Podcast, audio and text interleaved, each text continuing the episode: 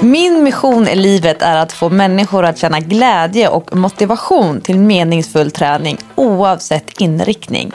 Jag lever för det till 100% och älskar det. Probono presenteras av träningsappen Mist. En träningsapp med helt färdiga träningsprogram anpassade till dina mål och dina erfarenheter. Mist är din PT på fickan och finns där du hittar appar. På mångas begäran har vi nu efter massa klurande och lite tricks byggt en inbyggd timerfunktion inuti Majst. Timern aktiveras inuti det pass som du ska träna och du ställer själv in antal omgångar eller varv, tid för arbete och tid för vila. När du har startat timern rullar den antingen på hela skärmen eller längst ner i passvyn när du samtidigt vill kunna ha alla övningar och instruktioner synliga. Du kan alltså kolla på övningsfilmerna samtidigt som timern rullar. Du kan när som helst pausa timern, starta om den och välja om du vill ha ljud, vibration eller både och som signal. Du kan växla mellan Mist och Spotify och timern kommer fortfarande att rulla vidare. Och om du stänger av appen så stängs timern av. Timern rullar även när skärmen släcks men har alltid igång Mist-appen i bakgrunden när du släcker skärmen. Timern ligger redo att aktiveras av dig i alla träningspass, free och premium, inriktade på styrka, pulsstyrka och rörlighet. Majst-appen är gratis att ladda ner, flera program ingår gratis ett så kallat free-konto. Och premium, där 90 olika program finns, kostar 139 kronor per månad, 299 kronor för tre månader och 995 kronor för ett helt år. Ingen bindningstid och ingen uppsägningstid. Du laddar ner MICE i App Store och Google Play och reggar ett konto med mail, Facebook eller Google. Sedan är du redo att köra igång. Läs mer inuti MICE-appen. Så gör som nästan 50 000 andra du med. Få ordning, struktur och framgång med din träning med hjälp av Majst. Min gäst i det här avsnittet av Pro Bono har jag bjudit in för att jag alltid varit så nyfiken på henne. Jag trodde att hon var äldre än vad hon är, men så känns det nog eftersom att hon så länge varit med i världseliten i friidrott. Du kommer att få höra oss prata om att vara prestationsinriktad och bäst när det gäller.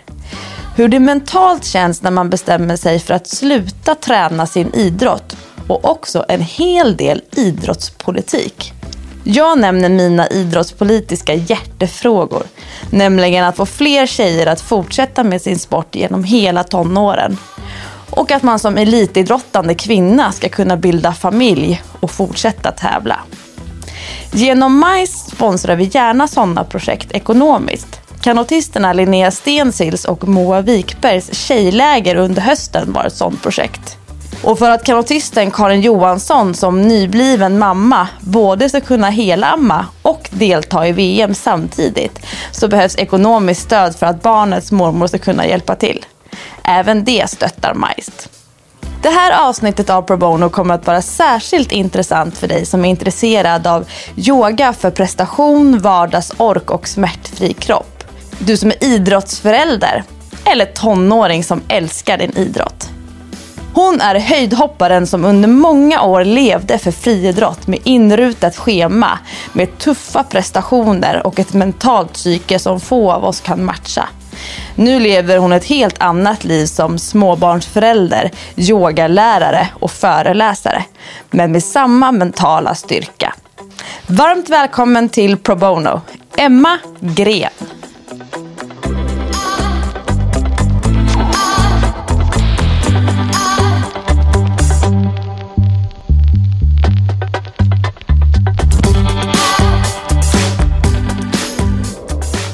Till att börja med känns det som att jag vill ställa den här frågan som är precis som i låten.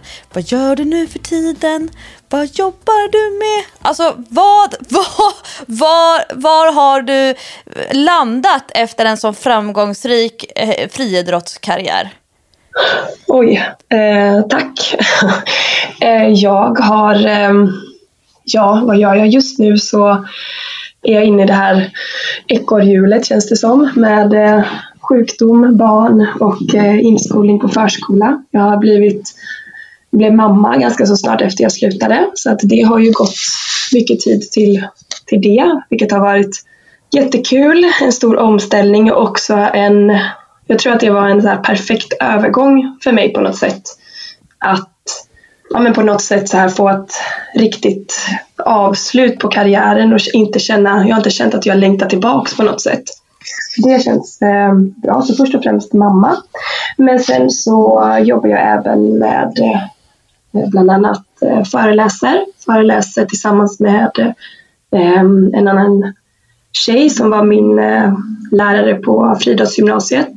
Och eh, hon kommer från, också från idrottsvärlden men som ledare. Så att vi föreläser tillsammans om våra erfarenheter om prestation. Hur man ska prestera och må bra eller eh, prestera med glädje helt enkelt.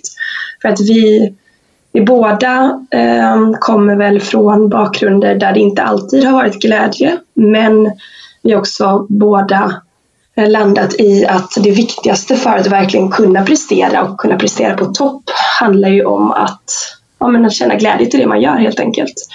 Eh, och vi upplever båda att men det är så extremt eh, kravfyllt idag, mycket stress, många som sätter krav på sig själva men också blir, men känner krav eh, utifrån, från sociala medier och ja, men, kanske um, lägger onödig press på sig själva.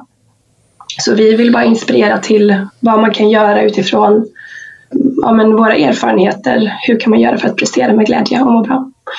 Eh, sen jobbar jag även med eh, träning och hälsa en del. Jag har läst, eller gjort, eh, tagit några yogautbildningar tycker det är väldigt kul med träning och hälsa och eh, hela den biten också. Man kan alltså träffa dig och eh, träna tillsammans med dig? Ja, absolut. Det kan man göra. Det är så spännande. Det känns ju som att många som har tävlat och presterat på den nivå som du har gjort drar sig undan. Och, eh, ja, visst, många föreläser ju, men att där funkar det. Men att, att jobba som PT eller yogalärare, det är ju e-, en ganska så intim stund som man kanske som elitidrottare, eller för detta elitidrottare, inte alls är bekväm med. Att vara den som leder istället för att bara själv prestera. Ja, men så eh, är det nog och så kanske jag också känner ibland. Men ofta, eller nu, vi har en liten träningsstudio här i Göteborg tillsammans, eh, jag och Camilla då, som också föreläser tillsammans med. Och den är väldigt här, liten och personlig och vi riktar väl oss egentligen till personer som kanske inte, ja, men inte elitmotionärer eh, eller elitpersoner utan mer så här personer som kanske Ehm, antingen behöver träna en del och behöver hjälp med rörlighet och annan typ av träning. Ehm, alltså så här, ehm, ja, men mer styrketräning eller liksom core och kontroll liksom.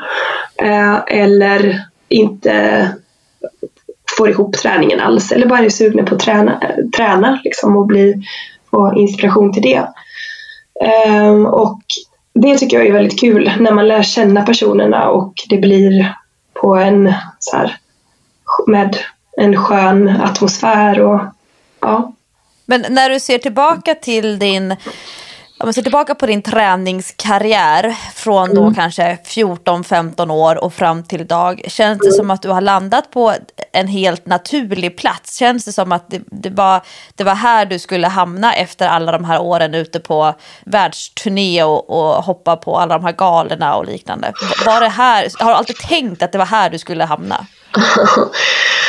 Nej, jag vet inte vad jag tänkte, alltså vad jag tänkte innan jag eh, började satsa på idrotten.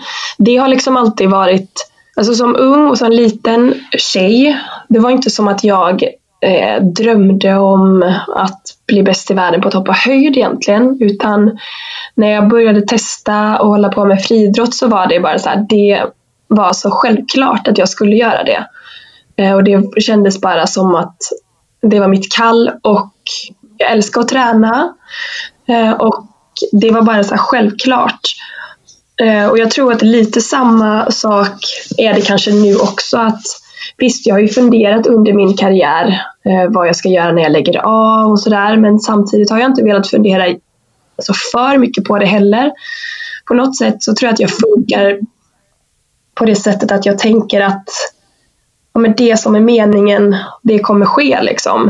Eh, livet kommer se till att det händer på något sätt. Genom att man ändå har sina intressen och man brinner för vissa saker. Så, och man, man på något sätt så skickar väl ut trådar till folk och bygger sitt nätverk och då formas det på det sättet som det är tänkt att formas på något sätt.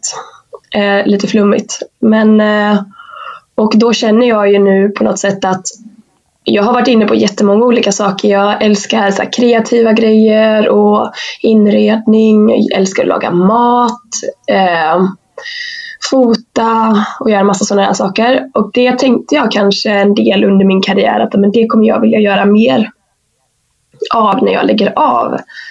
Men det var verkligen mitt sätt här, att balansera upp det här extremt inrutade och prestationsinriktade elitidrotten. Och det känner jag nog nu också att när jag la av att nej men jag vill ha, det vill jag fortfarande ha som komplement och det jag verkligen så här brinner för eller det som den här aldrig stup sinande källan är ändå träning och hälsa. Jag tycker det är väldigt kul liksom. Men den här kreativa mm. delen av dig, berätt, berätta om den.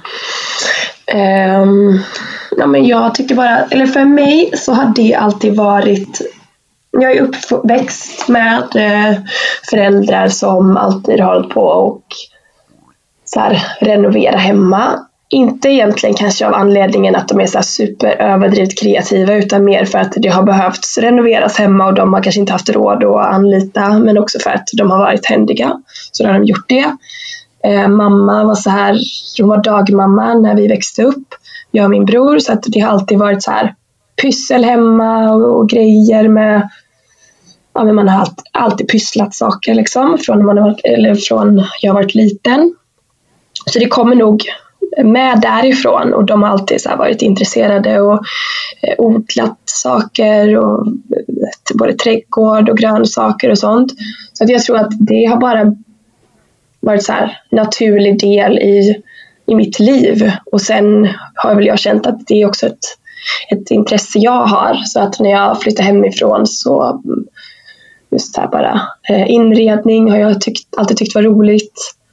Eh, så det, sen när jag har skapat mig, eller skapade mitt egna liv, liksom, mitt egna hem, så, så blev det bara en väldigt naturlig del och jag kände också, eh, jag har känt under hela min idrottskarriär och framförallt under de här mest intensiva åren att det har varit mitt sätt att skapa ja, den här viktiga balansen för att må bra och för att hitta glädjen till eh, den här extrema prestationen. För just friidrott är ju, du kan liksom aldrig gömma dig bakom din prestation. Du vet liksom om du är bra eller dålig. Eh, det går inte, det är inte, det är inte så här det är inte, det är inte någon bedömningssport. Det går det inte, du kan inte förklara bort det någonting. Utan, eh, och det är på något sätt så här, det är ganska eh, psykiskt krävande och tufft.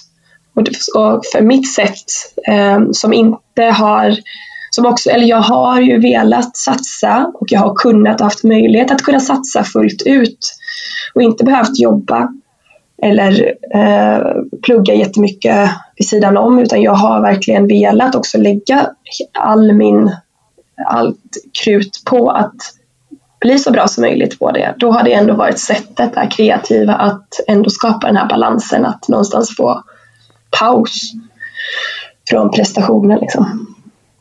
Och, och idag kan du till och med tjäna pengar på den delen av dig? Ja, det kan jag ju faktiskt. Det är ju jättehäftigt. Mm.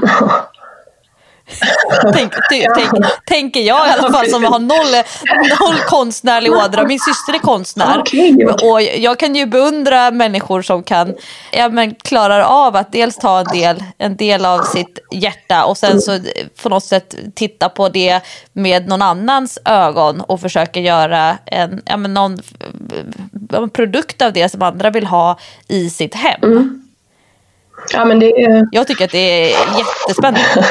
ja, men tack. Men det är väl så att, för jag, jag tänkte på det eh, för ett tag sedan sådär att, ja men gud jag är så jädra, på vissa saker känner jag mig så korkad. Eh, för jag kanske inte har det här eh, matematiska och logiska, strategiska det, det faller liksom inte så naturligt för mig. Men så, så är det väl antingen är man lite mer åt det känslomässiga och det kreativa hållet eller så är man mer åt det logiska och med strategier och tabeller och, och sådär, siffror. Och eh, på något sätt så Vissa kan inte slänga ihop en maträtt och trolla från knäna på det eller inreda ett rum eller se detaljerna och vad som behöver flyttas och ändras och andra ja, man har antingen eller helt enkelt. Och för mig är det naturligt bara. Och, men du, du är ju några år äldre än vad jag är. Mm, kanske. Du är, när är du född? 84. Nej, men då är vi lika gamla. Men jag, jag är också född 84. men men jag, jag, jag har ju alltid sett dig som äldre. Eh, konstigt nog. Men det kanske är för att du är så lång. Och då tänker man så här att... men jag har ju suttit, suttit hemma eh, och kollat på tvn när du har tävlat. Och det har ju varit riktiga sådana här nagelbitningar. Och eh, en av de böckerna som eh, var väldigt populär när jag växte upp och liksom, dels när jag höll på och idrottade på, på min mm. nivå inom, eh, inom kanoten, inom paddling. Mm. Det var en bok som hette Bäst när det mm. gäller. Mm. Och sen kom det en uh, uppdaterad utgåva, den hette Nya bäst när det gäller. Kom, kommer du ihåg den här boken? Jag har inte läst men jag, eh, jag vet, jag känner igen den ja, eller känner till den. Mm. Och den handlar, handlar om mental träning mm. och just att kunna tajma, eh, tajma sitt psyke, mm. sin mentala förmåga Eh, samtidigt som när det också mm. gäller. Jämfört med det här människor som är, presterar som bäst när det är träning mm. men som inte kan leverera när det är tävling. Och jag, jag ser ju framför mig att du är, du är verkligen lika med att vara bäst när det gäller. Om vi sammanfattar ja. Din, din internationella karriär, ja. har du någon koll på dina medaljer? Eh, ja, Eller du menar var de fysiskt befinner sig? de, de kanske inte hänger, hänger som en del av inredningen Nej, hemma? Nej, det gör de inte. Nej, men jag har ändå hyfsat koll. Jo, men jag har, det är de sista åren kanske i karriären som det flyter ihop lite. Men eh, jag tror att eh, jag vet här, ibland när man ska förklara eller um, återberätta sådär, då har jag väldigt länge kunnat så här, namnge exakt eller återge exakt vilket år saker och ting hände för att jag alltid kunnat så här, hänga upp det vid mästerskap.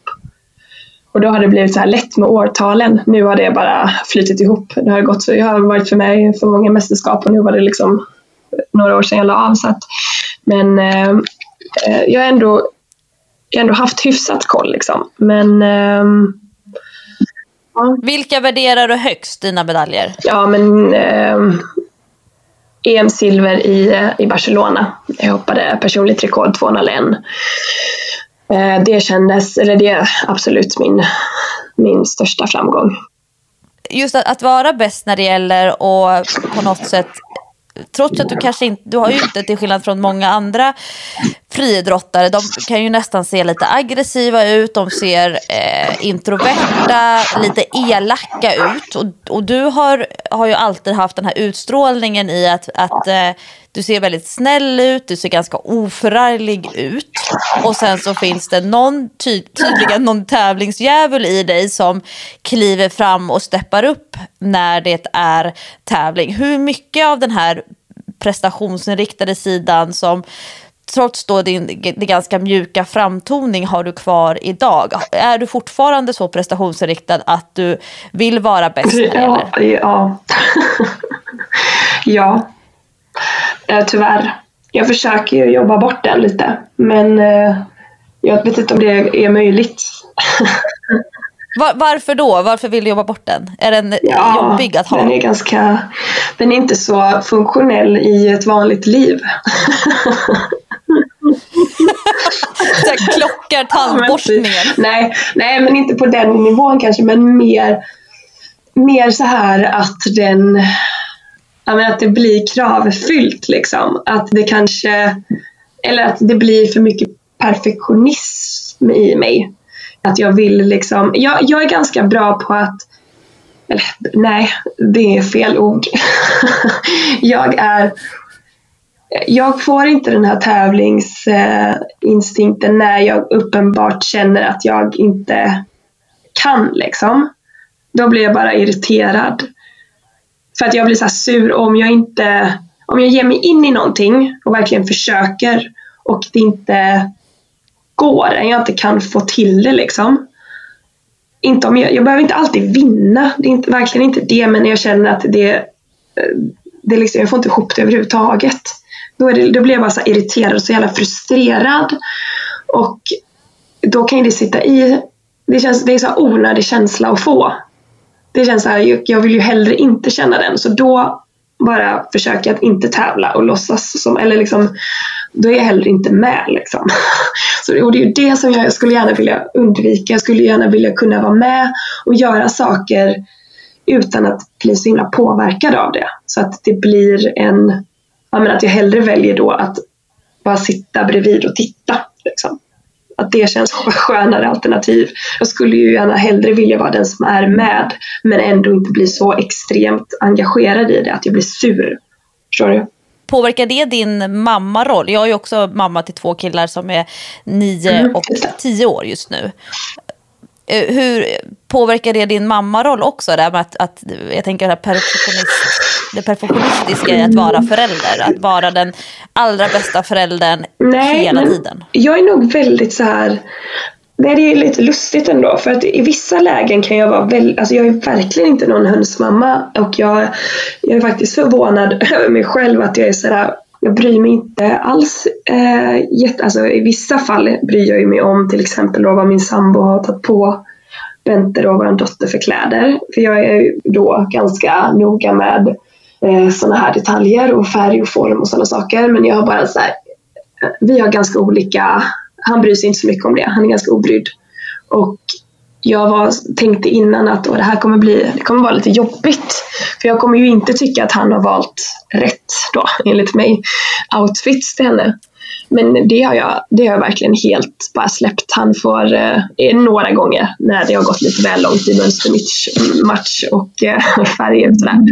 Men det var, nej, alltså nu räcker det. Nu, du kan inte ha liksom gympaskor till blommiga tights till en leopardmönstrad eh, fleecetröja och Eh, en lila massa med glitter på. Bara, nej, det här, nu, nu, det går inte.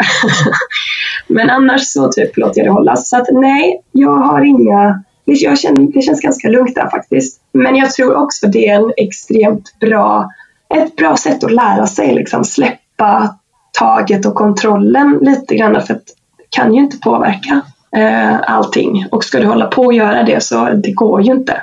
Så att jag tänker att det är ett väldigt bra sätt och kanske nu då, alltså hon är ju fortfarande väldigt, alltså hon är två år så det är inte som att vi har börjat Alltså vi kan inte tävla om saker och ting eller göra sådana grejer. Och jag tänker att det är ändå, när hon växer upp nu, det kommer ju säkert, det blir en bra, ett bra sätt för mig att få, få skärpa mig lite och växa upp i den den här inställningen till att här, vara med på saker men inte behöva vara bäst i det. Liksom. Skulle du vilja att Bente eh, börjar med friidrott?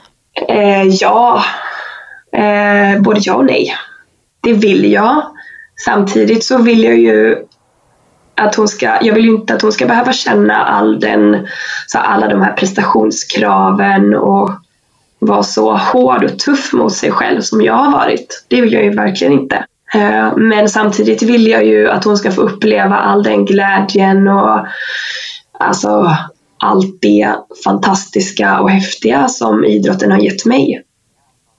Verkligen. Så det är ja, både och, verkligen. Det är inte något eh, så helt självklart ändå. Men många av de som lyssnar på Pro Bono har barn som mm. håller på med idrott och kanske också då till och med, till och med tävlingsidrott. För det behöver ju inte, det, det kan ju finnas det ena och det mm. andra. Men alltså tävlingsidrott där barnen faktiskt använder idrotten som ett sätt att ja. prestera. Va, vad skulle du som har gått igenom då både barnidrott och sen ungdomsidrott in i senioridrott och faktiskt varit världselit. Vad skulle du vilja säga till alla de här idrottsföräldrarna som har barn som eh, verkligen satsar och går all in med, med eh, både känslorna på utsidan och tankarna i huvudet? Åh, det är svårt. Eller nej, det är nej, egentligen inte alls svårt. Utan det viktigaste är verkligen glädjen till det. Alltså barnen måste få bestämma själva och få, måste tycka att det är kul. Sen så absolut, i vissa fall behöver man ju pusha och eh, eh uppmuntra och sådär. Men det är verkligen en fin balans. Sen är det också olika såklart. Jag är en person som jag måste verkligen känna att det kommer från mig själv. Eh, och eh, inifrån. Och vissa kanske behöver eh, annan typ av liksom, lite hårdare pushning för att de kanske inte har drivet, kanske inte kommer lika naturligt för dem. Så det är också en fin balansgång och att det är viktigt som förälder att vara lyhörd. Vad, vad, tyckte du att dina föräldrar gjorde bra för eh, De lät mig, eller jag vet att när, när jag var lite där yngre, det är klart att de ville att jag skulle hålla på och eh, med idrott och jag vet att de eh, var väl en period ändå där de var ganska så här pushiga. Eller med att vi skulle, både jag och min bror skulle hålla på med någonting. Men annars så var de extremt, de lät mig hålla på och de var, inte, de var knappt att kolla på några tävlingar för jag ville inte det. Och eh, de var snarare de som höll, eller de höll mig tillbaks. Mamma ville inte att jag skulle tävla för mycket för tidigt för att hon hade själv blivit pushad för tidigt och sen valt att lägga av. Så att det var snarare verkligen så att de höll i handbromsen och jag ville så gärna. Och det känner jag ju så här i efterhand och det som kanske har varit den största så här, hjälpen för mig när, när jag har haft tuffa perioder och när jag verkligen har tvivlat på varför jag håller på. Att jag verkligen har kunnat gå tillbaka till och känna att det är jag som vill detta. Det är inte för att mamma och pappa har liksom pushat mig iväg till det här och fick mig att börja med friidrott utan det var för att jag ville det. Jag har till och med så här historia från när jag gick i, i nian och eh, Mamma tvingade mig att åka på skidresa, eh, klassresa. Jag ville inte åka på klassresa, jag ville åka till SM och tävla. Eller jag hann åka till SM också men min tränare tyckte absolut inte jag skulle åka iväg på någon skidresa utan att jag borde vara hemma och satsa på, på SM. Och mamma tyckte att ja, men, Emma, nu åker du på skidresa för det finns, du kommer bara ha chansen att göra det en gång. Det, finns, det kommer komma SM varje år. Och jag var jättesur på henne men tänkte att okej, okay, jag får väl åka den för jag som hon säger. Så jag åkte på skidresan och tyckte det var jättetråkigt. Och sen åkte jag till SM och det gick jättebra på SM. Jag persade och jag, jag gjorde jättebra ifrån mig på flera grenar och min tränare var jättesur för han tyckte att jag borde ha eh, få lära mig en läxa. Men han, jag berättade ju inte heller att det inte var jag som ville åka på den där skidresan utan att det var mamma som hade tvingat mig att åka på den här skidresan.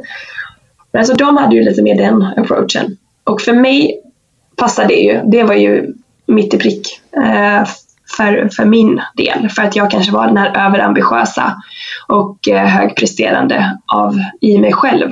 Så att jag behövde väl hållas tillbaka lite för att inte bara bränna ut mig direkt.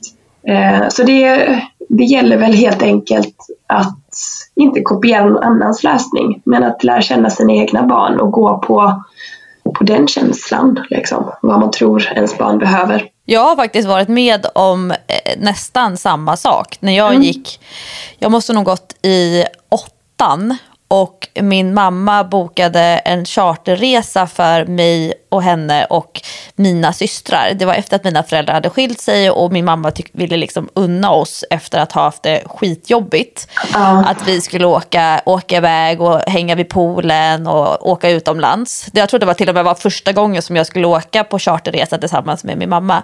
Och hon hade inte tittat eller kollat med mig, för hon hade inte någon koll på min tävlingskalender. Så hon hade bokat den samtidigt som SM var. Nej. Jo, och så här, nej men Lovisa du har inget val. Nej. Och du vet jag var så fruktansvärt arg. Ja. Men, men jag, jag har, har nog aldrig haft den här eh, kunnat sätta mig emot mamma. Men å andra sidan har hon sällan satt någonting emot mig. Så att jag fann mig till slut i att missa SM för att åka eh, Turkiet någonstans där vi var.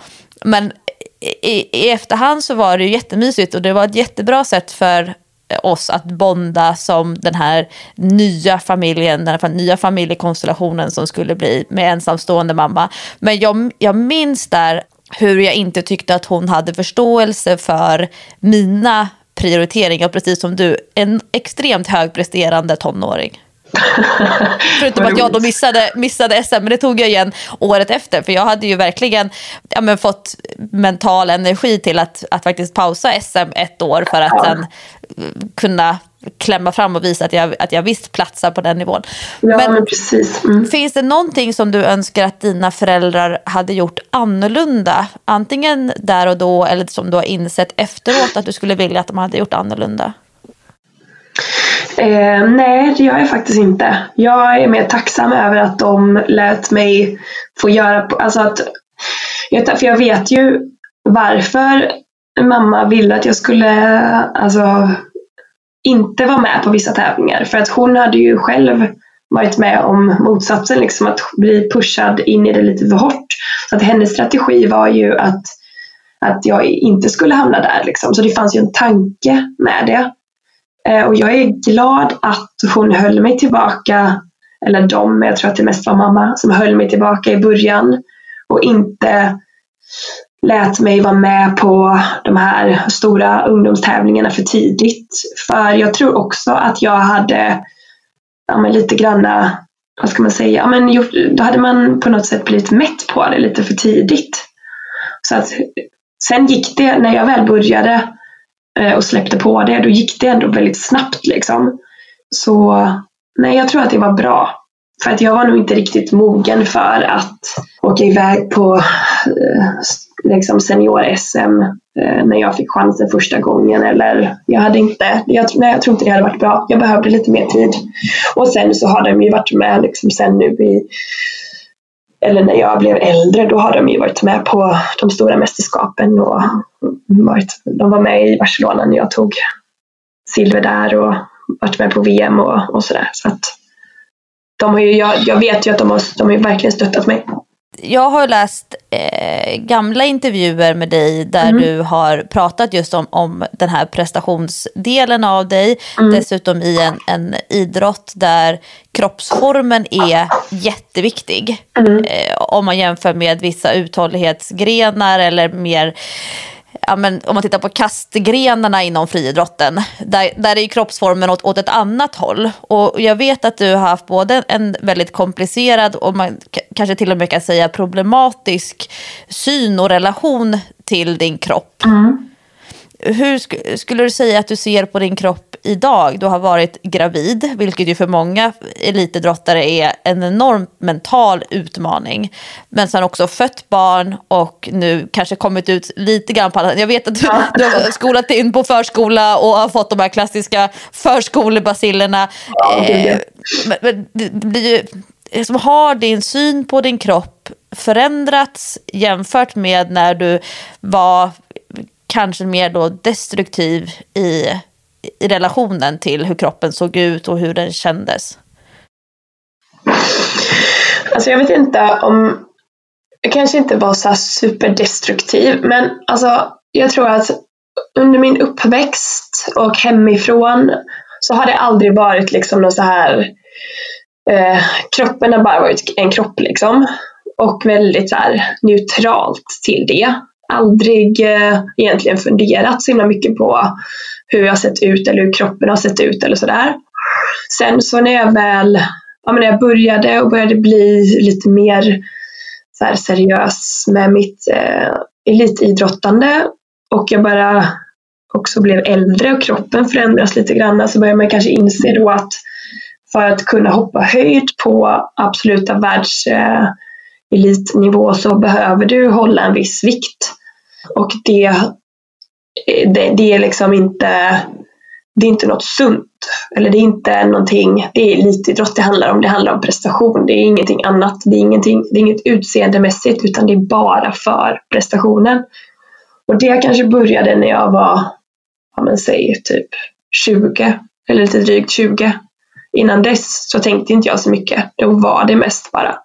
Eh, och sen när det började komma in så här, eh, kropp och vikt och prestation Och sen såklart hormoner och att det, ja, det blir ju en jäkla sörja av saker.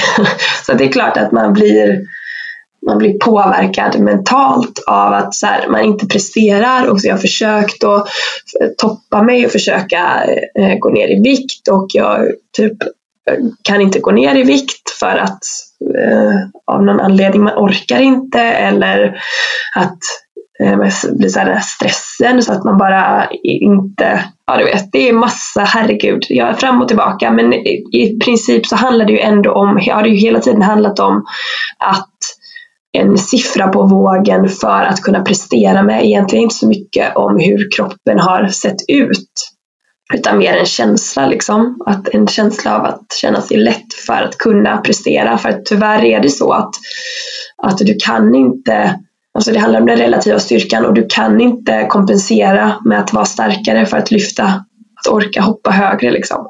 Sen det är ändå alltid fördel att vara lättare och såklart stark och lätt. Eh, men, och då kände jag väl lite så här när jag la av att eh, gud vad skönt, nu kan det bara nu kan jag bara släppa detta, nu kan jag äta precis vad jag vill och eh, det är skitsamma liksom. Och då insåg jag bara så här att så fort jag la av, då kände jag ju bara att men jag vill ju inte äta vad som helst eller se ut hur som helst eller liksom bara låta allting förfalla. Jag vill ju må bra. Eh, och eh, så att jag kände bara direkt när jag la av att det blev mycket, mycket lättare. För då helt plötsligt så fanns det inga krav på att jag var tvungen att äta på ett visst sätt eller eh, väga något specie speciellt liksom, utan jag bara har fortsatt med att äta bra och träna för att jag tycker om det. Och eh, sen så är det väl så här, man har olika gener och jag har väl, eh, jag är ju inte direkt tjock i naturen liksom. Så att eh, bli gravid och sen eh, föda barn och komma tillbaka till kroppen jag hade innan, det gick ju väldigt eh, smärtfritt liksom. Så att eh, jag tror mest bara att jag har blivit mer bekväm med kroppen. Det blev, kändes naturligt bara på något sätt när jag bara fick släppa det här med prestationen. Det, det är väl människors vanlig, vanlig förutfattad mening eller en myt att människor mm. tror att man blir lång och smal av att hoppa höjdhopp eller att man blir smal av att äh, springa maraton. Eller kanske det är så att man är bra på att hoppa höjdhopp om man är lång och smal. Lite mer det. Mm. Och att man är oftast bra på maraton om man är lätt i kroppen och eh, så ja, precis. Det finns ju de som springer maraton eller och är byggda på ett visst sätt och då blir inte de helt plötsligt kortare och smalare. Så att, nej, det så är det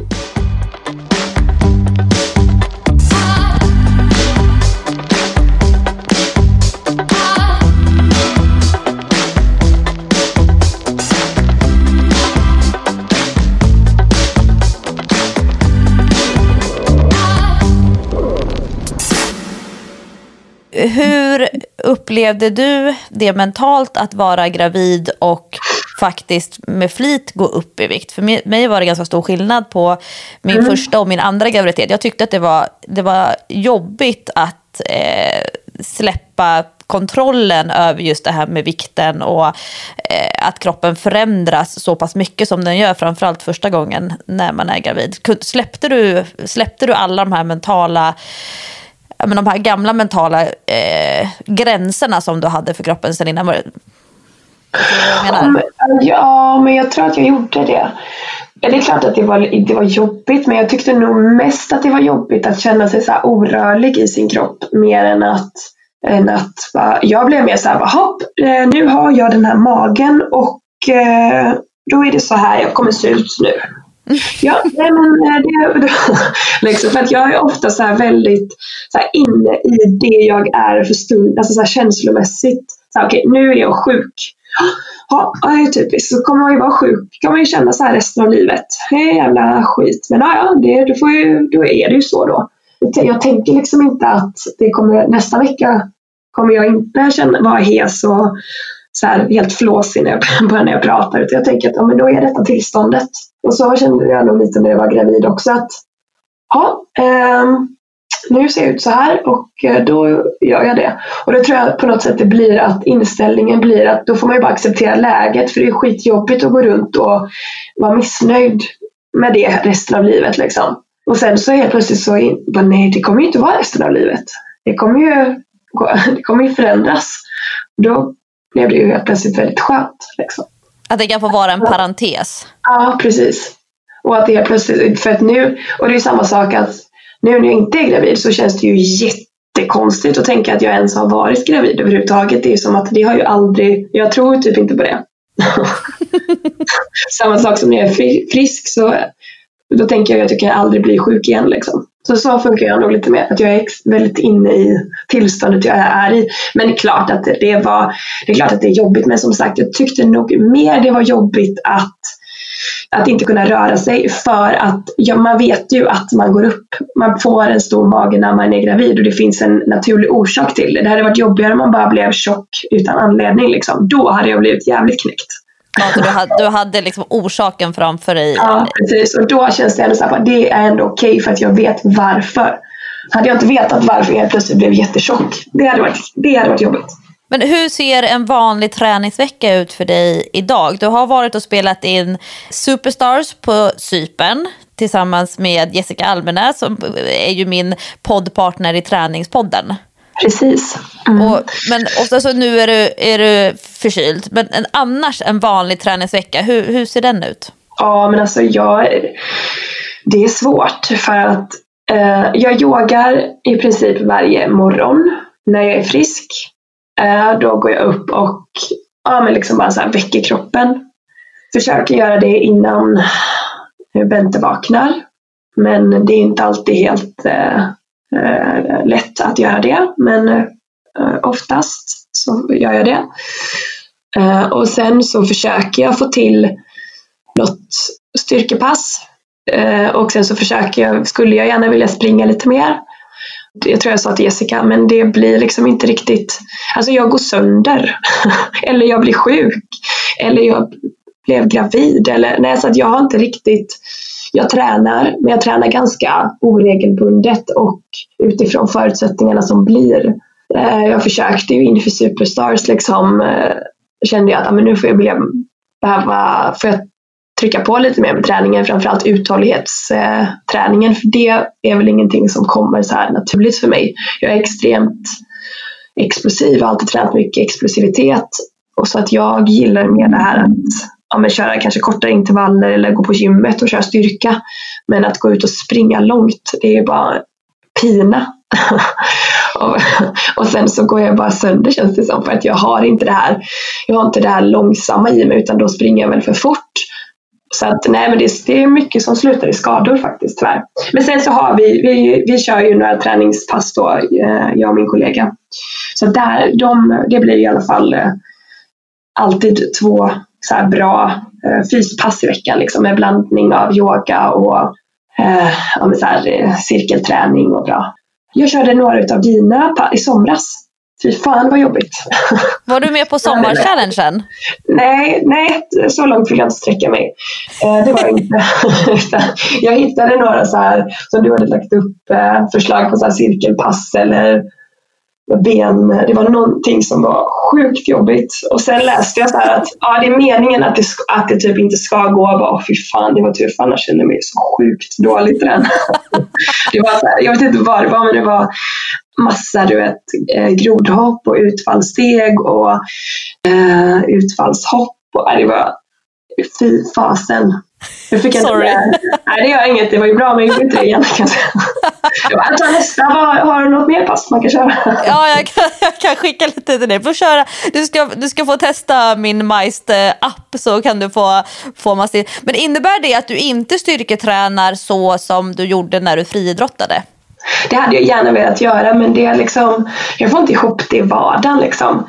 Uh, att prioritera. Och då vill jag säga när jag, när jag hamnar på gymmet då blir det ofta så att jag hellre väljer att gå på en yogaklass och sen så kanske jag lägger in lite styrka eh, liksom hemma, kroppsviktstyrka och ibland så eh, Alltså nu inför Superstar så försökte jag ändå få till ett styrkepass i veckan men alltså jag vet inte hur många, det blev inte jättemånga veckor.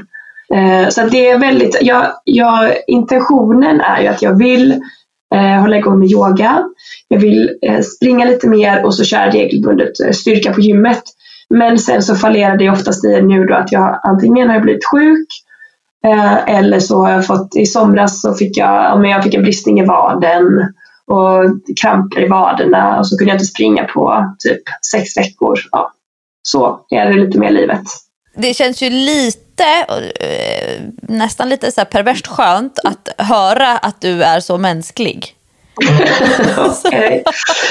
Ja, det kan man säga. Det är inte som att jag har lärt mig något av elitidrott. Jag är väldigt bra på att så här, jag kan ju säga till andra vad de ska göra, men jag är fruktansvärt dålig på att följa, alltså jag vet ju vad jag borde göra och hur jag borde lägga upp träningen. Men det är, så gör jag ju inte det är väl eh, också en vanlig eh, förutfattad mening att människor som jobbar med träning också är bra på att träna själva. Och det känns som att ju mer man jobbar med träning, desto mindre tränar man själv. Ja, men lite så faktiskt. Nej, men jag, tränar, jag älskar att träna, men det är också gött att inte träna. kunna träna när man själv vill. Men du har ju under då, om vi räknar, kanske från 15 års ålder upp till 30 någonstans, 15-16 år kanske, ändå följt program från, alltså punkt till pricka, pass för pass, vecka för vecka och till och med då kanske två eller tre pass om dagen, många år på raken. Hur är det? Och det är, ja men det är ju eh, inte tre pass om dagen, aldrig, men eh, två pass perioder i alla fall. Eh, för det är också, det, slit, det är ju ganska mycket, äh, man kan, man kan köra så här, eh, yoga liknande, det sliter ju ingenting. Men friidrottsträningen är ju extremt slitsam också för kroppen. Eh, nej men det är ju, eh, det har ju, blir bara en vana. Just, jag kan ju säga att så här, när jag la av, då blev det ju verkligen så här för då började jag köra väldigt mycket Jag Eh, yoga. Och jag hade gjort det på slutet av karriären också för att när jag hade mycket skador så blev det så här en... Eh, jag kom i kontakt med yogan för att liksom, få ordning på kroppen lite. Så att när jag la av sen, då kände jag väl först kanske att Åh herregud, nu är det en helt ny värld som öppnar sig. Jag kan träna precis vad jag vill, när jag vill. Jag kan få bli trött om jag vill. Eh, för att ibland har det också varit så träning som man inte ska bli trött av utan mer så extremt så tonus inför tävlingssäsong, inför en specifik tävling och man tränar extremt lite egentligen. Bara så här väldigt grenspecifikt och väldigt bara för formtoppning och så vill man typ inte göra någonting emellanåt. Man vill typ inte ens gå ut på en, en för lång promenad för då trodde jag typ att jag skulle tappa tonus och bli slö. Så att det var bara en sån skön befrielse att så här, få kunna ja, men, bli trött eh, ibland och köra järnet eh, när som helst och vad som helst och kunna köra helt konstig träning. Och det känns fortfarande lite så här, får jag göra det? Men eh, inte behöva hålla tillbaka. Nej, precis. För i, och i vissa lägen har det varit att man har tränat så extremt mycket att man alltså, man är så trött att man tror att det kommer aldrig, man vet att okej okay, nu ska jag köra så här i x antal veckor, det kommer aldrig gå och sen går det ändå. Så att det har varit, ibland är det ju, har det varit extremt tuffa perioder och ibland är det mer bara teknik och nöta och extremt jobbigt mentalt. Det är bara så här fin justeringar och på den nivån väldigt mycket tänka. Eh, men och, och ibland kan jag ju känna att jag saknar det här att följa ett program, att bara så här, att någon har bestämt vad jag ska göra. Eh, och det är kanske är det som visar sig nu då att för jag, jag lägger ju inte upp något där schema eh, just nu för, för min träning och det är nog också sådär att där så redo känner jag mig inte för att kunna göra det utan jag vill fortfarande ha ändå så här friheten att kunna bestämma lite själv eftersom jag som du säger har levt från kanske då 14 års ålder till 32 med och har haft sådär dag till dag vad jag ska göra. Då, är det då, då tycker jag att man ändå förtjänar att få bestämma lite själv ett par år. Ja, vanliga människor har ju svårt att följa ett program som är två, kanske tre pass i veckan. Ja, precis. Men vad skulle du säga är det bästa med din träning just nu? Ja, men nu säger jag emot mig själv här, men egentligen syftet med min träning just nu är ju egentligen att träna för att må bra. Eh, sen så eh, erkände jag ju att... Sen mår du inte bra när du tränar. Exakt, så erkände jag ju att jag inte gjorde jag mår ju bra, men tydligen så mår kroppen inte alltid lika.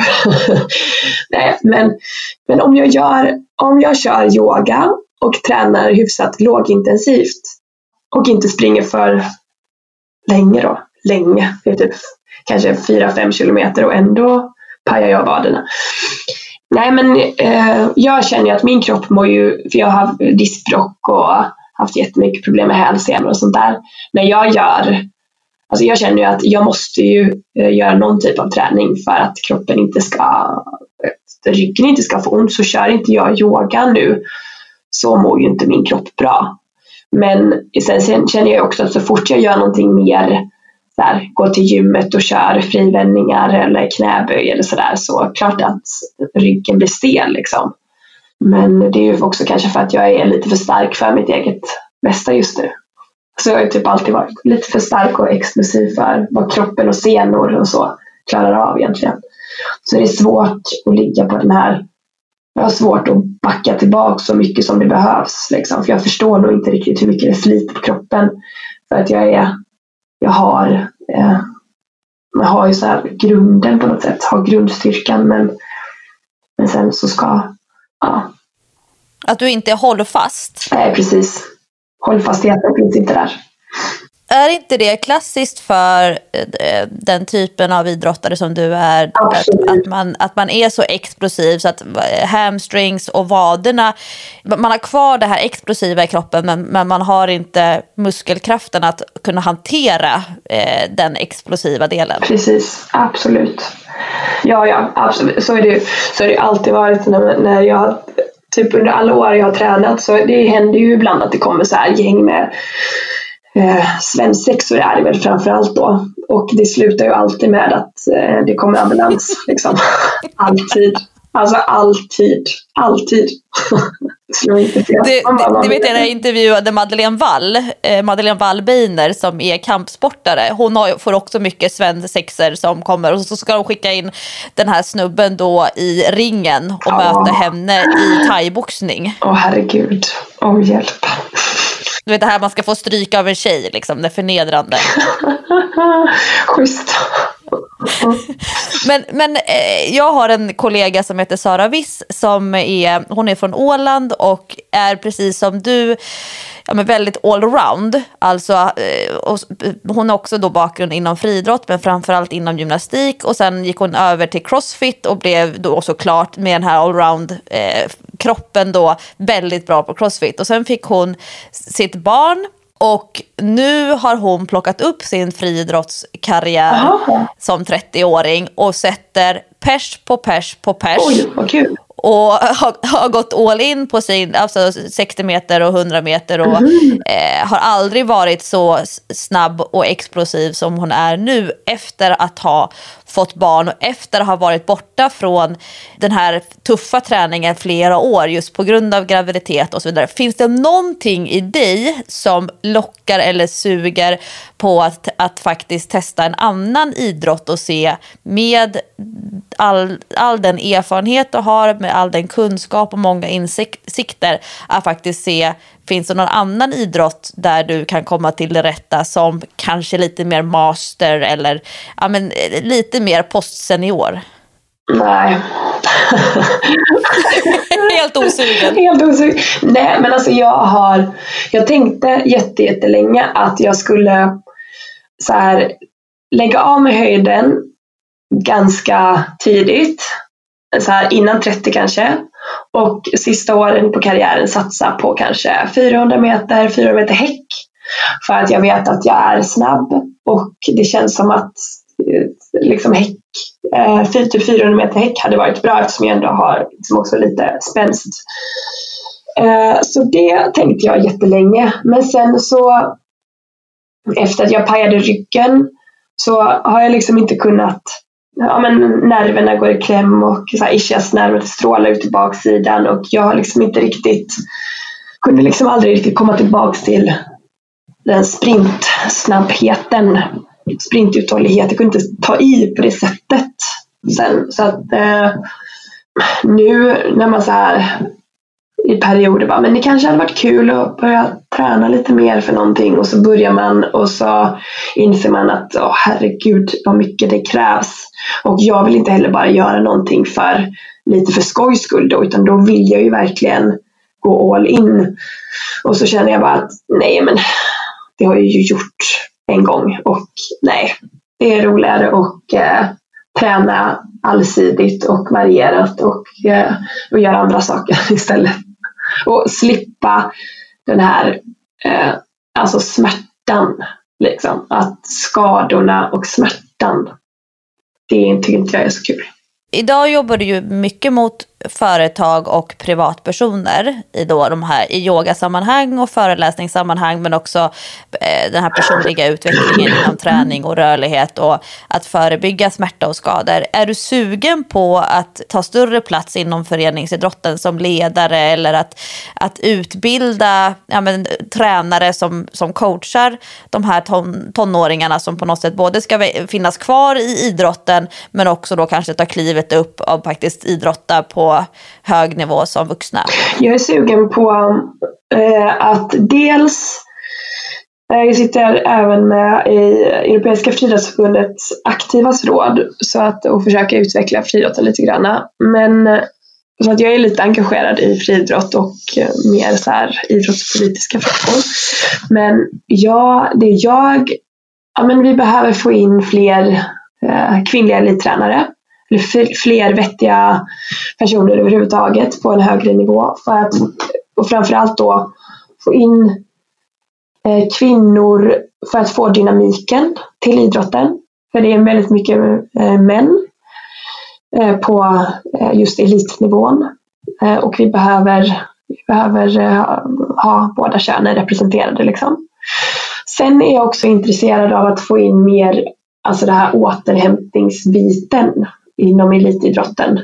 Eh, och framförallt, nu är jag ju framförallt insatt i, inom friidrotten och det är dåligt. Det, det känns som att man förstår inte riktigt eh, hur mycket det behövs. Det är liksom inte riktigt prioriterat utan det man prioriterar är verkligen träningen. Och det behövs ju också men tror att det är få som förstår hur, hur viktigt det är med återhämtningsbiten. Det här lite gammeldagsa synen på eh, kravprofil där man pratar om de här eh, fysiska kraven som en idrottare i en viss gren ska behärska. Men jag tycker att idrott, idrottspolitik politiska frågor är jättespännande. Och både Gymnastikförbundet och Konståkningsförbundet har ju haft ganska mycket medial synlighet just när föräldrar eller aktiva går ut och pratar om en osund träningskultur eller tränar kultur. Hur, hur ser du på just det här det som händer innanför eh, en idrottshalls väggar där det kanske inte finns föräldrar närvarande och eh, där många barn kanske hamnar för att det både blir en fredad zon från att man har tufft i skolan eller tufft i hemma och fångas upp av föreningsidrotten men sen kanske hamnar lite illa. Ja, och det är därför jag tror att det är så viktigt att det finns mer och fler kvinnor inom eh, föreningslivet. Och sen är det klart att eh, nu, jag tänker så här, nu eftersom jag kommer från elitidrotten så ser ju jag först och främst till elitidrotten men det ser jag också som en så här, om det funkar bra inom elitidrotten så blir det ju också någon så slags Eh, Eh, då ser resten av föreningen upp till. Funkar det så här inom eliten då finns det förebilder och någonting att se upp till och så kan det funka så i resten av föreningen också.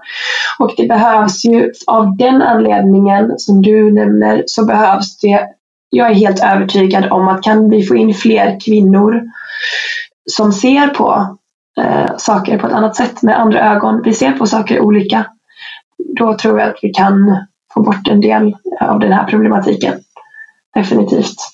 Jag, eh, jag brinner extra mycket för de här frågorna som du hör. Eh, och jag är ju inte, eh, eller jag jobbar ju, sitter i Svenska kanotförbundets styrelse, men mina företag försök, eller jag, jag bidrar genom mina företag just till att försöka Ja, men dels det som jag tycker är jätteviktigt, att tjejer ska fortsätta träna upp igenom tonåren och känna att man hör hemma. Och kanot är ju en så pass liten sport att det kanske bara finns en eller max två tjejer per klubb som faktiskt tränar sent i högstadiet och upp i gymnasiet. Och det är därför kanotgymnasiet som ligger i Nyköping är så viktigt just för att de som inte har träningsmöjligheter eller sparringmöjligheter eller har lång, lång resväg till kanotklubben eh, i sin eh, hemmaort. Man kanske saknar stödet från tränare hemma för att det är en liten förening. Och Dels så går då Majst in och sponsrar, som senast nu i höstas, ett tjejläger där våra duktigaste kvinnliga eh, kanotister som då fortfarande är, ja men de är alltså på olympisk nivå, faktiskt samlar alla tonårstjejer en, ett veckoslut och både tränar ihop men också där bygga känslan av ett, ett team. För är man individuell idrottare och kämpar på med sitt eget träningsprogram och kanske hela tiden matchas mot men dels matchas mot eh, killarna i klubben men också matchas ju eh, mot andra grejer som påtrycker att man vill vara duktig i skolan, man vill ha högsta betygen i skolan och man vill vara den bästa idrottaren som äter mest optimalt och det är väldigt ofta mycket ordning och reda och packa sin väska och ha koll på sina grejer. Men också det att, att kunna fortsätta elitidrottare, eller elitidrotta även i vuxen ålder. Så jag gick in och, och sponsrade Karin Johansson som då är en av, ja, hon, är, hon är två år yngre än vad du och jag är och är jätteduktig kanotist, har varit med på OS eh, och så vidare. När hon blev lite otippat uttagen till VM okay. när hennes son bara var några månader gammal oj. och hon helammade. Ja, mm. Och att då tävla på VM och eh, förbundet går ju in och sponsrar de aktiva. Men vem ska ta hand om bebisen ja. när, när hon tävlar, när hon värmer upp? Så då sponsrade jag hennes mamma att åka med och ta hand om bebisen så att Karin skulle kunna okay, prestera på... Ja. Men det där är sånt som många inte tänker på. Alltså just de här, alltså kvinnor, det är svårt för, för, för kvinnor, unga kvinnor och tjejer att, att kunna göra alla de här sakerna samtidigt. Både för att man kanske är prestationsinriktad på många plan, mm. men också att man har, man kanske hamnar med andra prioriteringar och att man då inte ska bli bortvald från verksamheten. Så det, sånt brinner jag lite extra för. Att man kan vara 32-33 år gammal och faktiskt fortfarande få satsa på sin idrott och ha familj samtidigt. Ja, och då behöver det också finnas förebilder som... Alltså det är ju extremt viktigt att det finns förebilder som visar att så här kan man göra och så här, det här är en lösning. Men sen också att det finns personer då som stöttar och som väljer att se de lösningarna. För det är också så här, om det inte finns personer som tänker i de banorna, då blir det ju som att det är helt omöjligt att välja den eh, att välja det och att vara kvar. Och framförallt är det ju ett jätteproblem att vi tappar så många tjejer, framförallt i tonåren, som, från idrotten liksom, som inte vill stanna kvar. Och det är jätteviktigt att vi försöker behålla dem inom idrotten. Men från idrottspolitisk nivå ner på individnivå, vad skulle mm. du vilja säga till den tjejen som står mitt i det här? Ja, men det, jag tror ju som du säger är det ju så extremt viktigt med eh, sammanhållningen och känna gruppkänslan. Och, eller jag vet ju det jag tyckte var roligast var ju kanske inte just i de åren. Eh, alltså klart jag tyckte det var kul att hoppa höjd och träna men det jag tyckte var roligast det var ju kompisarna och ha kul tillsammans. Så att det gäller ju mest, eller det är ju så himla viktigt att hitta ett sammanhang där man trivs och personer där man trivs och där man kan vara sig själv. Umgås du fortfarande med eh, de friidrottskompisarna idag i din nya, del, nya fas av livet? Eh, en del gör ju det, men absolut. Och ni pratar om allt utom träning då kanske? Eh, ja. Inte vilka spikskor som är bäst? Nej, det är sällan faktiskt. Men nu börjar det faktiskt komma tillbaka lite till friidrottssnack eftersom när, när, när, liksom, eh, när det kommer barn in i bilden och att man vill så inviga dem i friidrottsvärlden ändå. Och gemenskapen framför allt.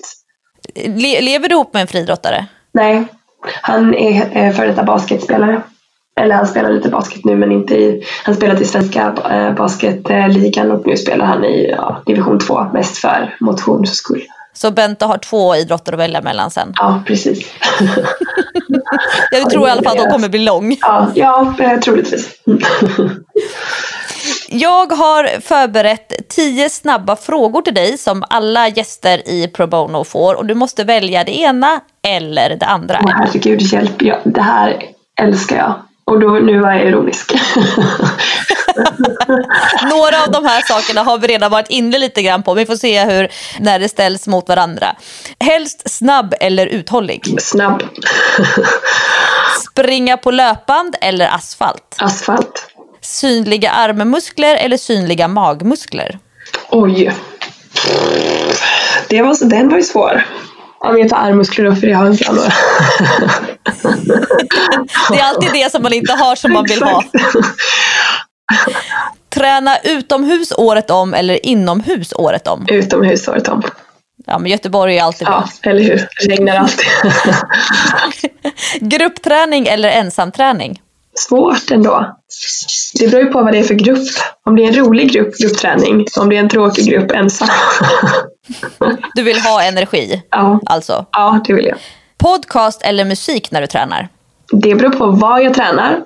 Om det är någonting som är liksom mer uthålligt podcast och när det är någonting mer så här, gå på gymmet och lyfta någonting, då vill jag ha musik. Det är den mentala effekten. Ja. Mäta din tid på milen eller ditt tyngsta marklyft? Tyngsta marklyft. Vad tar du i mark? Jag vet faktiskt inte. Jag har nog inte mark, jag, nej jag har inte, nu har jag nog aldrig liksom maxat i marklyft. Men du ju, har ju, frivändning har du ju en riktigt hög siffra på vet jag. Från din Ja, karriär. så att jag, men någonstans, jag kanske har lyft eh, 100 i marklyft men då har jag ju lyft några repetitioner liksom. Så jag har, inte, jag har aldrig maxat i marklyft. Och frivändning då, när du tar upp den till axlarna. 82,5. Det är riktigt. sinnessjukt. Det är riktigt bra alltså. För att vara lång och så senig som jag är så är det ändå ganska bra faktiskt. Cykla eller gå som vardagsmotion? ja, cykel... Jag går oftast men jag skulle nog säga cykla ändå för att jag är ändå lite så rastlös av mig. Jag vill ju komma långt snabbt. Har du en barnsadel då där bak? Nej, det har min sambo. Det sprider ut bördan. Ja, Träningsresultat från träning eller träningsresultat från mat? från träning. Skavsår eller håll? Vilket vill du ha helst? Skavsår? Får man mycket skavsår när man håller på med höjdhopp? Nej. inte håll heller, men håll är fruktansvärt jobbigt. Nej, skavsår är inte heller gött, men det är på något sätt så här. Nej, jag tar uh, håll då. Nej, skavsår. Innan vi stänger av våra mikrofoner i det här poddavsnittet av Pro Bono så har jag ett uppdrag till dig. Du ska nämligen få ställa vilken fråga du vill till PTn, alltså till mig. Och det här är alltid lite spännande för intervjuar jag någon som jobbar som PT själv så blir det alltid en lite så träningsfilosofisk fråga. Och är det en vanlig motionär eller en gammal eller före detta elitidrottare eller elitidrottare då blir det oftast en helt annan typ av fråga. Så vad vill du, Emma Gren, ställa för fråga till Peter? Åh gud vad svårt. Hmm, jag... Ehm, ja, men hur motiverar, hur får du ihop din träning? Hur motiverar du dig till att, att få ihop det med allting? Alltså att inte bli trött på när det är mycket träning överallt. Hur behåller du glädjen Ja. liksom till det? Och behåller passionen i det? Liksom? Om jag ens gör det. Ja, eller kan du göra det? Ja, precis. Nej, det där går nog väldigt mycket i eh, cykler. När jag jobbar som mest med träning, då får jag kämpa med att dels ha en träningsrutin, alltså att det blir kontinuerligt, men också att, att hålla uppe energinivån i passet. Och har jag inte planerat min träning under de perioderna, då blir det inte av. Nej. Så jag, får- jag får kämpa ganska mycket de perioderna. Men sen drivs jag mycket av att jag, att jag är viktig för andra och att jag vill vara en förebild som visar att, att träning faktiskt kan vara en natu- naturlig del trots att man har två barn, trots att man eh, ändå jobbar ganska mycket, alltså jobbar motsvarande heltid. Ehm, så, så jag, jag, jag tar på mig lite grann den här förebildskostymen så att jag får leva som jag lär. Men sen är ju jag fåfäng. Alltså jag fåfäng, inte som att jag måste stå och spegla mig och titta på hur kroppen ser ut, utan fåfäng som i hur kroppen känns. Och det finns, jag fattar ju du, alltså jag förstår verkligen dig som har hittat yogan och jag kan tänka mig att yogan får dig, att det kanske är det enda i, ditt, i din vardag som får dig att känna, att känna dig bästa kompis med din kropp. Att man aldrig har en så bra relation till sin kropp som när du har yogat. Är jag rätt ute då? Ja, men lite så. Ja. Och, och det så, så tror jag att, att eller ja, det, det är jag säker på. Jag är säker på att, att eh, min löpträning och min styrketräning som jag gör, jag kör min rörlighetsträning integrerat i styrketräningen. Mm. Att jag har aldrig en så skön fåfäng känsla i min kropp och hjärna som när jag har tränat. Och också, det pikar kanske någonstans 60% in i passet. Så att den, den fåfänga känslan av hur bra min kropp känns och sen så att det, det räcker väldigt långt för mig. Ja. Men då måste jag ju dyka upp. Jag måste, jag måste ändå komma till passet för att jag ska nå det. Eh, men jag har haft det kämpigt, eh, framförallt eh, två, tre år sedan. Då då tänkte jag nästan så här, hade jag varit elitidrottare nu då hade jag lagt av. ja, men det här att, alltså, äh, ja. liksom, var, varför ska jag kämpa och den här känslan av att ännu en gång missa eller prioritera bort ett pass. Ja. Så det är tre delar som motiverar mig. Dels att försöka visa att jag kan leva som jag lär. Att jag vet att om jag dyker upp på passet och faktiskt är där det är därför jag tycker, det så, tycker om hemmaträning så mycket. För att det blir sån låg tröskel till att dyka upp. Och samma sak med löpträningen. Öppna dörren. Om jag bara tar på mig skorna och ett par bra byxor, då, då vet jag att det blir av. Så att jag kan ju ta på mig träningskläderna på morgonen. Och sen så kanske klockan blir eh, typ halv fyra, kvart i fyra och bara, nej men alltså jag kan ju inte ta av mig träningskläderna utan att ha svettats i dem. Men också eh, känslan i min kropp och eh, relationen mellan kroppen och hjärnan. Det har blivit en jätteviktig eh, motivationsfaktor. Men jag kämpar precis som alla andra, särskilt när eh, det är intensivare eller tuffare eh, jobbperioder. Är det, är det ett bra svar på din fråga? Ja, och jag känner igen mig väldigt mycket. Jag måste bara säga, jag tror att yogan får mig så här att, eh, att bli lugn och få så här skön, för att jag är ganska så här, vill hela tiden framåt. Så att yogan är ett, dels att eh, eh har, har blivit, dels att känna sig så här skön och lite mer så här mjuk i kroppen. Och inte bara så här aj aj och bli on, liksom så stel hela tiden. Men också framförallt här att bara bli mer närvarande. Och sen den andra träningen, då håller jag med att det är mer den här att fysiska känslan, att det känns, känns skönt i kroppen, man känner sig stark och bra. Och jag håller med i, för att jag tror att, eller många så när man har lagt av med elitidrotten så är det många som frågar, är det, är det jobbigt och eh, eh, är det tufft att lägga av? Och jag tycker inte det är tufft att lägga av men jag hade nog tyckt att det var tufft om jag bara hade låtit min, alltså bara förfalla och inte, inte tränat för jag tror att jag ändå på något sätt så här det du säger i att det är fåfängt liksom. Jag tänker också att jag identifierar mig så mycket med att vara en fysisk och vältränad person. Att det skulle kännas jättekonstigt om jag bara la av med det. Då hade jag fått en identitetskris. Och sen är det jättekul att du säger det här med att eh, ska man motivera andra så måste man ju liksom kunna träna själv. Annars är det ju, blir det ju väldigt konstigt om man inte ens kan få upp det själv. Hur ska man då kunna motivera någon annan till att göra det? Om du inte ens kan motivera dig själv till att göra det. Ja, trovärdigheten. Ja, ja precis. Det är ju intressant. Det är kul för att jag känner igen mig väldigt mycket. Jessica Almenäs berättade när hon kom hem från Superstars att Peter Forsberg hade sagt i en intervju med henne, där kommer ju sändas på eh, tv senare. Han hade sagt att det är så bra med den här typen av tävlingsprogram för honom, för då måste han hålla sig i form. där han ska liksom, det är några miljoner tv-tittare som ska kolla på honom och då säger han så här, men nu får jag skärpa mig några månader och, och träna upp mig inför att eh, prestera framför, TV, på, framför kameran igen.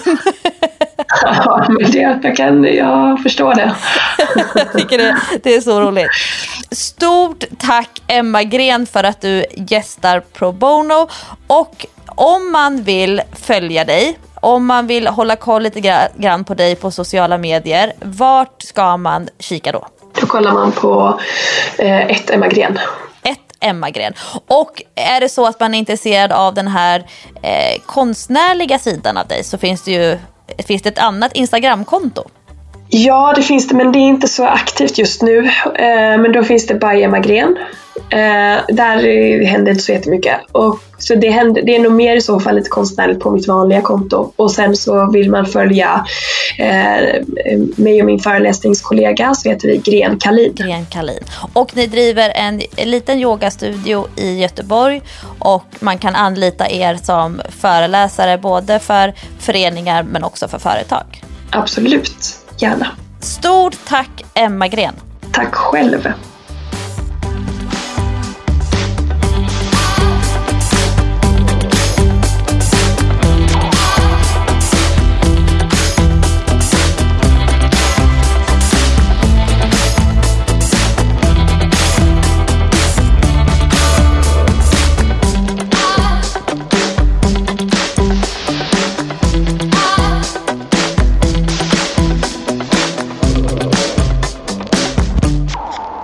Pro Bono produceras av Sandström Group.